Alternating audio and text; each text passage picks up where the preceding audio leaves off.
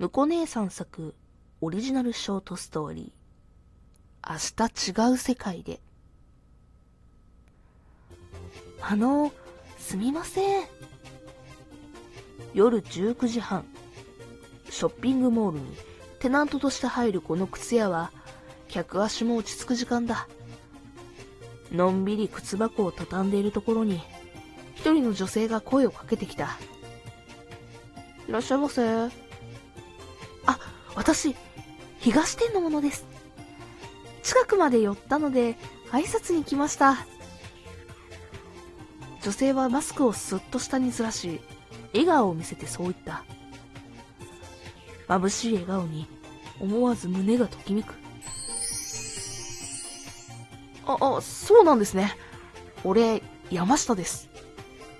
あ、山下さん。私、青木です。この時間よく発注のお電話でお話ししたことありますよね。目を細めて笑う青木さんに、俺は一瞬で心を奪われてしまった。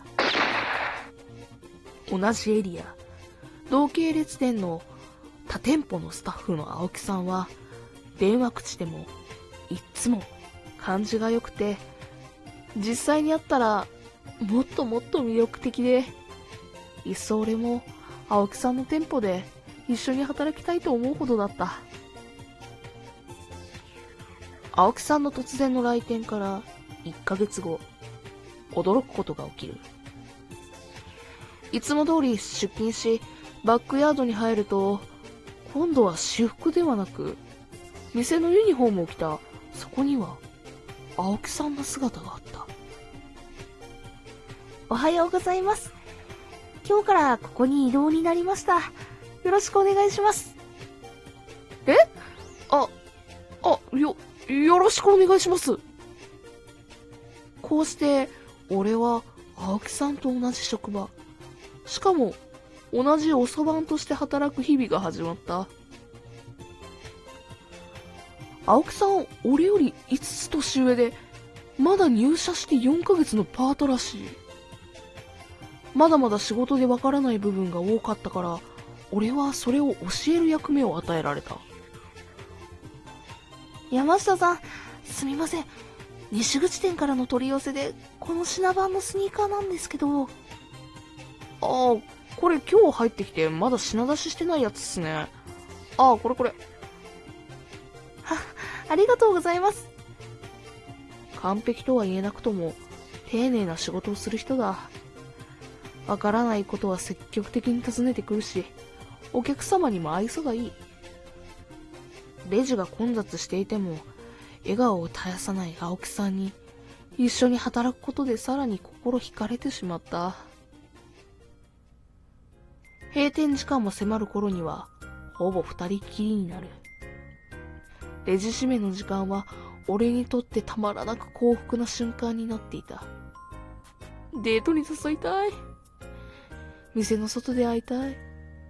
もっと青木さんのこと知りたい。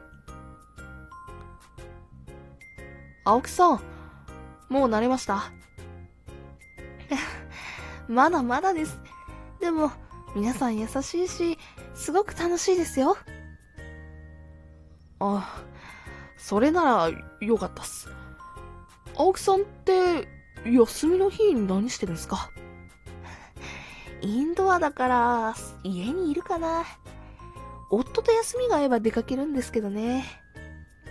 夫？あ、やべ！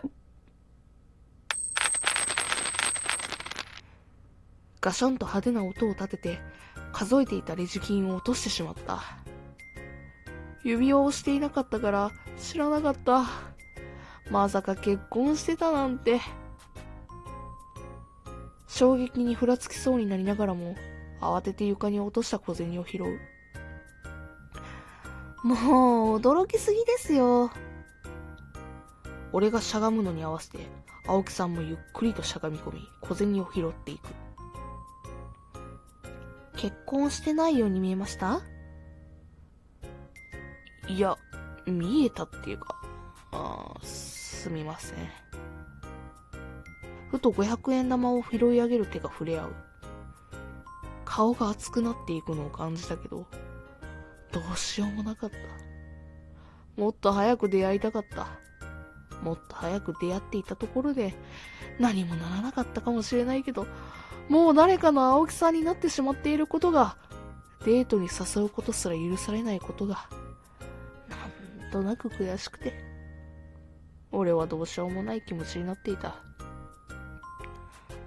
俺、正直運命かと思ってました。運命？